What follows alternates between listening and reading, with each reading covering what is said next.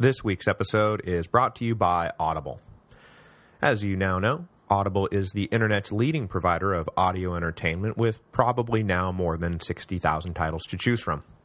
When you're done with this episode, go to audiblepodcast.com forward slash Rome. That again is audiblepodcast.com forward slash Rome.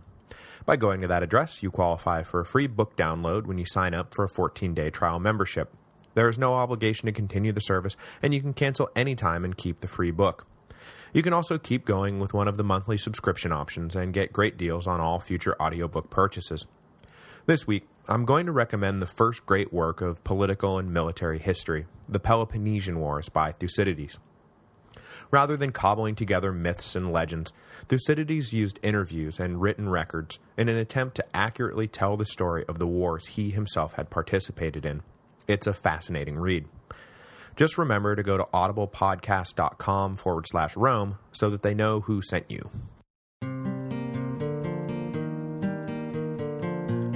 Hello, and welcome to the History of Rome. Episode 95, The Beginning of the End. Don't worry about the title of this episode. The transition from Marcus Aurelius to his son Commodus is usually pointed to as the point at which the luck of the Roman Empire began to run out. But it has also been joked on more than one occasion that as decline phases go, we should all be so lucky to enjoy one as long as the Romans did.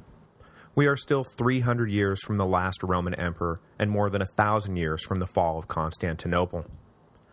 To put it another way, the United States has officially been a big S state for about 230 years, which would fit neatly into the pocket of Rome's, quote, decline phase.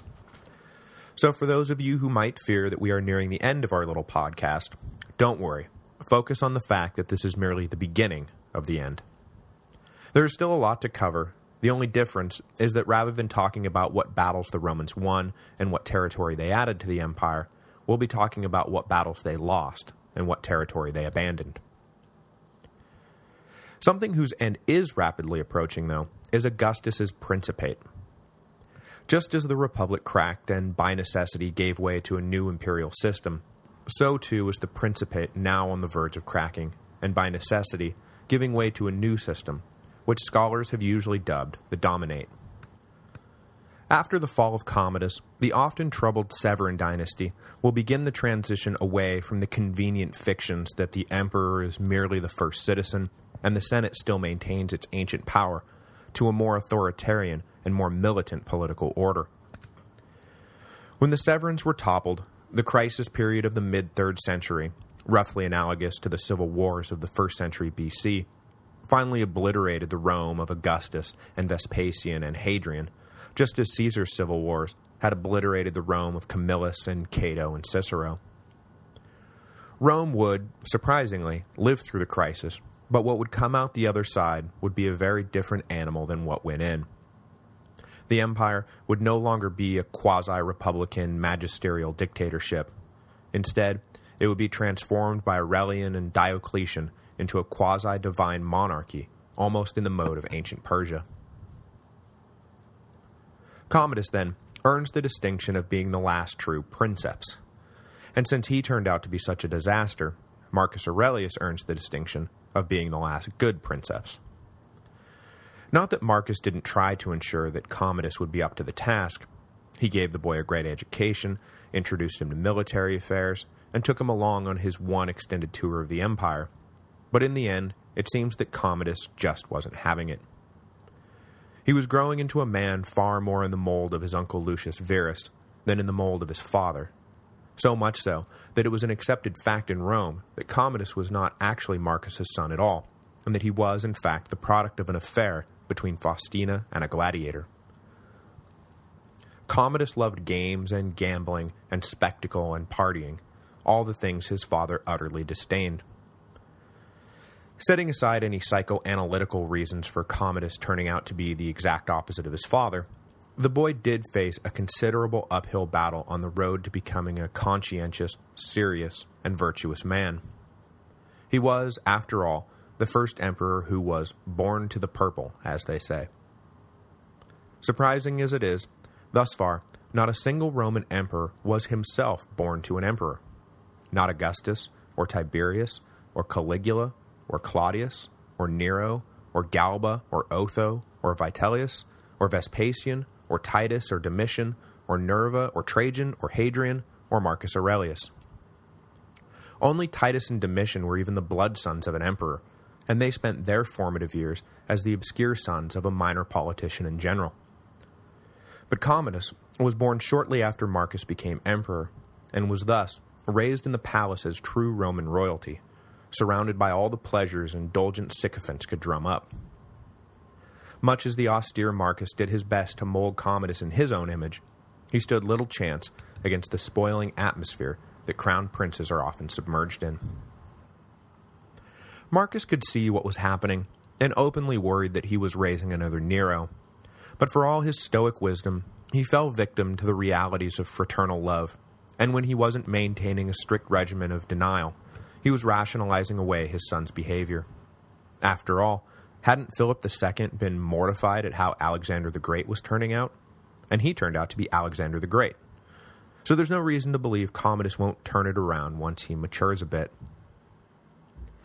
People have often wondered, though, why Marcus of all people would break with the imperial tradition of adopting a worthy heir and instead choose to hand it all over to a son who was pretty clearly a bad egg and it was pretty clearly not going to mature into Alexander the Great one day. The answer involves some speculation on our part, but in the first case, we should never forget that the reason why every previous Roman emperor had adopted an heir was because there were simply very few blood sons to be had, there were, in fact, only two emperors who died with living sons, Vespasian, who left the throne to Titus, and Claudius, who had wanted to leave the throne to Britannicus, but was manipulated into adopting Nero instead. For every other emperor, heir adoption was not an explicit policy or even a preferred mode of succession. It was the result of inescapable circumstance. Augustus tried like mad to get anyone with a blood connection to him in power, but was forced by fate to roll with Tiberius instead. Beyond the simple fact that just about every emperor probably would have left the throne to a son had they had the chance, the further fact is that not letting Commodus succeed him brought with it its own problems. In his recent biography of Marcus Aurelius, Frank McLynn talks about Marcus's quandary at length after relaying Septimius Severus's quote that Marcus's great mistake was not killing the rotten Commodus when he had the chance.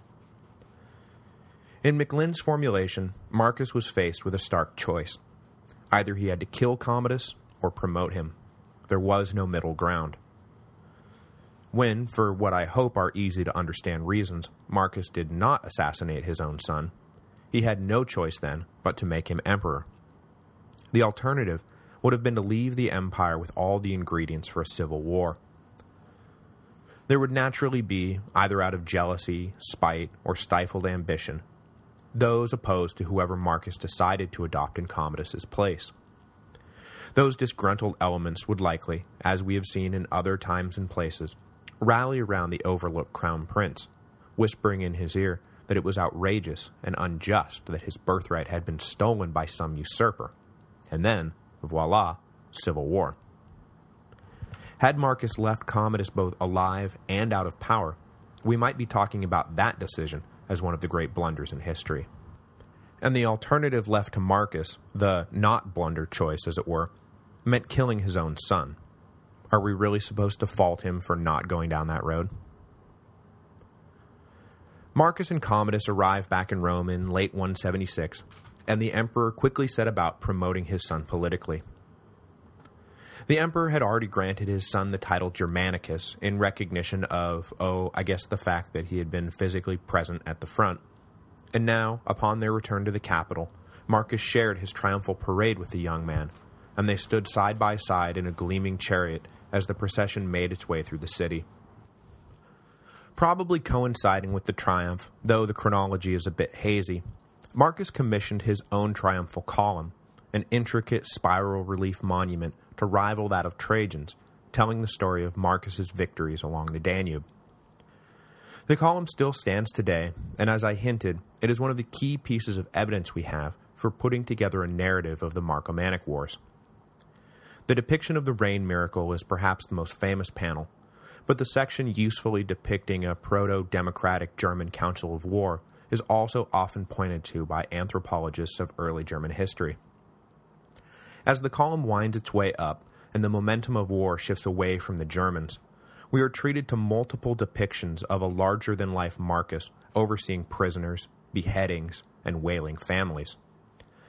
Today, these panels act as a sort of Rorschach test for the viewer, with some claiming to see Marcus playing the part of merciful conqueror, offering clemency to the captured, while others see stoic Marcus playing the part of harsh realist and ordering the executions to proceed. The History of Rome has posted a few of the more famous scenes from the column on the blog at thehistoryofrome.typepad.com and invites you to offer your own interpretation. 177 opened with Commodus elevated to an ordinary consulship, a consulship of particular note, not for anything Commodus did while in office, but because, at 15, he was the youngest consul in the history of the empire.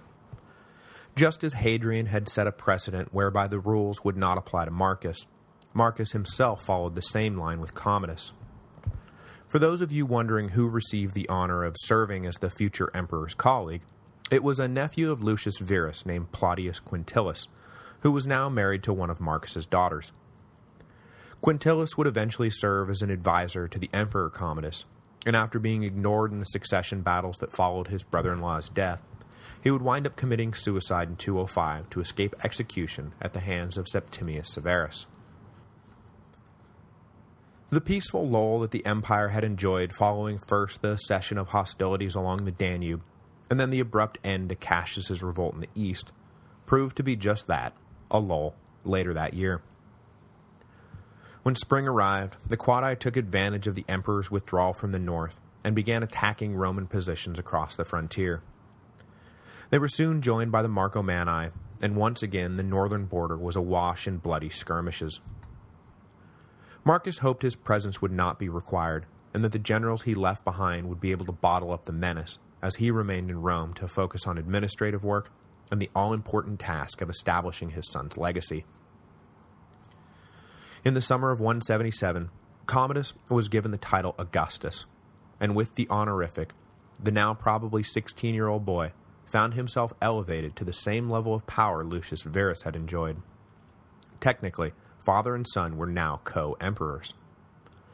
Coins from this period go out of their way to establish the notion of their joint and unified rule, but as with Lucius, Marcus was still in every way the senior Augusti.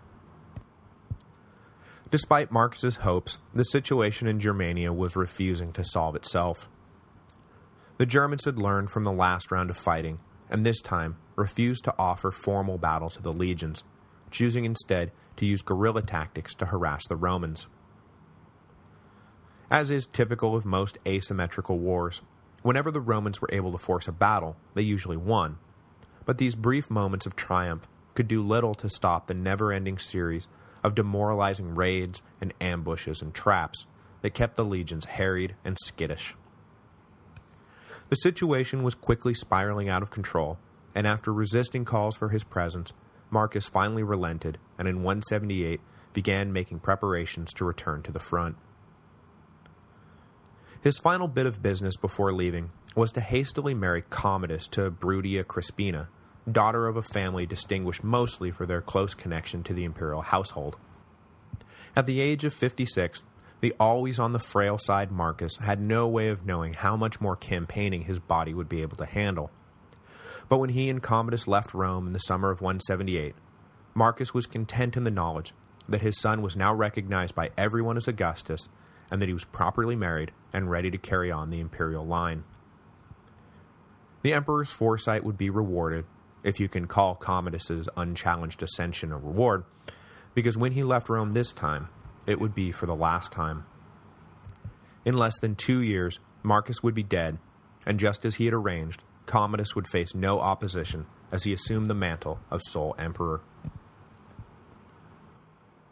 Arriving at the front, Marcus renewed his surprisingly useful alliance with the Iazyges, going so far as to allow them passage through Dacia so they could travel to and from their traditional homelands, and then set himself to the task of purging the Marcomanni and the Quadi of their hostile tendencies once and for all. As the emperor began to think about how best to accomplish his goal, he started dreaming bigger dreams than the simple strategy of maintaining Hadrian's borders had previously allowed him. Liberating himself from Hadrian's cowardice or prudence or whatever you want to call it, Marcus began to sketch out a plan to annex one or possibly even two new provinces into the empire, internally dubbed Marcomannia and Sarmatia. Together, they would have encompassed most of the Czech Republic and Slovakia, and pushed the northern border of the empire into modern Bavaria.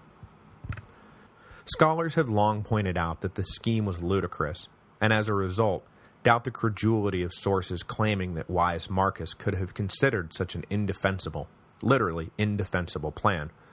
But the patience of the emperor had apparently run out, and he seems to have just wanted to swallow the entire territory into the empire so it could be rationally policed and taxed, rather than being allowed to continue on as a breeding ground for strife and chaos. With the Iazyges safely in his corner, Marcus ordered 40,000 soldiers across the Danube, and the process of conquest was initiated.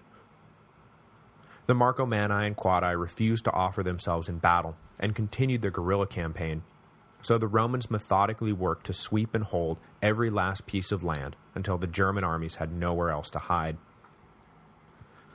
This being no ordinary foreign excursion, the legions began to build stone forts rather than keeping to their mobile camps. In the late summer, the Romans were able to trap and defeat a mid-sized tribe allied with the Marcomanni. The captured Germans were marched into Lower Pannonia, where they were disarmed and settled. If this doesn't seem like the worst punishment in the world, you're right. Other than the shame of being defeated and dislodged from their traditional homeland, being moved into the empire, with its promise of eventual citizenship, was a pretty good deal. The settlement reminds us of the toll the Antonine Plague had taken on the empire. The border provinces had become depopulated to the point that as often as the emperor was looking to destroy the tribes, he was also trying to figure out ways to resettle them peacefully on Roman land, so that they would become industrious new taxpayers. Indeed, as we'll see in a minute with the Quadi, Marcus's genocidal bent seems to have given way to a policy of integration. He no longer wanted to exterminate the Germans, he wanted to make them Romans. By the winter of 178-179, the Quadi began to worry that the territorial squeeze Marcus had ordered was having an effect. Not only were there fewer places to hide, but there was almost no land to be fought over anymore. In response to the inevitable Roman conquest, the Quadi decided to just abandon the fight and migrate north, where they could make a new life free of Roman troubles. But though this seems like the sort of thing Marcus would have welcomed, after all, the Quadi were essentially ceding him this vast swath of new territory, so awesome, right? The emperor instead ordered an army led by Maximianus to head the Quadi off and prevent their escape. Had the empire been bursting at the population seams with thousands upon thousands of potential settlers ready and willing to colonize some new territory, Marcus probably would have just let the Quadi go. But Rome was enduring the opposite plight. In the hardest hit areas, the plague had cost the empire something like 30% of its citizens. Not only was there no excess population to be had, Marcus was trying to fill the empty quarters with German settlers. So if he just let the Quadi walk away, his new provinces would remain empty and unproductive, and not paying taxes. Maximianus succeeded in preventing the Quadi from escaping, and in doing so, set the stage for the last great battle of the Germanic Wars. The Quadi were trapped and desperate. The Marcomanni just saw their own Roman-dominated future pass before their eyes, and a third tribe, the Roxolani, were spoiling for a fight because they were bitter at having been denied all the favorable concessions their cousins the Iazyges had won. Together, they determined that the guerrilla campaign was futile, and that they needed a decisive victory to prevent complete Roman envelopment. In April 179, a combined German army faced off against the legions and were utterly routed. The back of German resistance broken, once again, Marcus stood on the cusp of total victory. A few mop-up operations were all that stood between the emperor and his new province of Marcomannia. But once again, fate stepped in to deny Marcus a final crowning glory. While still encamped along the Danube, Marcus contracted the Antonine Plague in early 180 AD and was forced to his deathbed. Knowing that the end was near, he refused to linger on as a shell of a man, or, more importantly, as a shell of an emperor, and stopped eating or drinking, content to let death release him from all the mortal burdens he had spent a lifetime attempting to bear. He implored Commodus to complete the job on the Danube, but his son, who did his best to stay away from his dying and likely contagious father at the end, was already beginning to indulge in his own fantasies about what was good and bad for the empire, and what was good and bad for Commodus. In mid-March, Marcus gathered his corps of advisors and generals, a corps who would prove during these troubled decades to be amongst the most capable men in Roman history, and implored them to guide Commodus and give the boy the benefit of their experience and wisdom. Having done all he could do, Marcus died on March 17, 180 AD. He was 59 years old and had been sometimes emperor and sometimes co-emperor for almost exactly 19 years. His death will mark a turning point in Roman history, or at least a turning point in the way we conceive of and tell the story of Roman history. There would be no sixth good emperor. The glory and power that was Rome in the second century would quickly give way to the chaos and destruction that was Rome in the third century. Though we conveniently point to Commodus as providing some crucial element in the transition from good to bad, from rise to fall, the fact is that most of the seeds that eventually grew into the crisis of the third century had taken root during the reign of Marcus Aurelius. Commodus may have acted as some kind of supercharged fertilizer, but it's not like he took an empire at its swinging best and single-handedly destroyed all that was good in the world. First of all, the migration of the barbarian tribes beyond the northern frontier, specifically the rise of an interconnected and sometimes ill-defined people called the Goths, was already putting pressure on the borders in ways never before felt. From the reign of Marcus on, the Western Empire would find itself under near constant attack from these barbarian forces who were looking to raid the empire, or settle within the empire, or conquer the empire.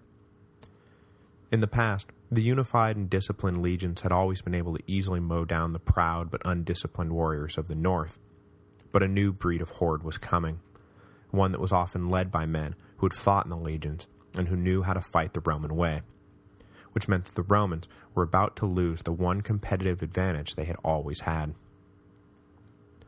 Further, the Antonine Plague had sapped the strength of both the legions and the civilian population, reducing the Roman ranks at every level. Senators were dying, farmers were dying, generals were dying, infantrymen were dying, emperors were dying. Food shortages resulted, reduced tax revenue resulted, and thus an increased tax burden on those still alive resulted, and of course, the crippling of Rome's military strength resulted. The problem of manning, feeding, and paying the armies would lead to a disconnect between the interests of the people of Rome and the interests of its armies, which in turn led to the more fully developed military dictatorship of the Severan dynasty. Finally, the brief revolt of Avidius Cassius hinted that the unity between the eastern and western halves of the empire was beginning to crack. When all is well, everyone loves everyone else. When times get tough, everyone begins to look at everyone else as the cause of their misfortune. For those in the east, the western battles against migrating barbarians was a drain on their resources, financial as well as human. And for those in the west, the east had become practically an alien world, inhabited by scheming eunuchs and oriental mystics who were destroying the moral fiber of the empire. It is fair to say that Commodus did not cause any of this, nor did he cause the decline and fall of the Roman Empire. Next week, though, we will see what Commodus did to exacerbate the situation. Because though he got off to a good start, a botched assassination attempt early in his reign would trigger an excess of paranoia, a paranoia the young emperor would offset by retreating into a megalomaniacal fantasy world.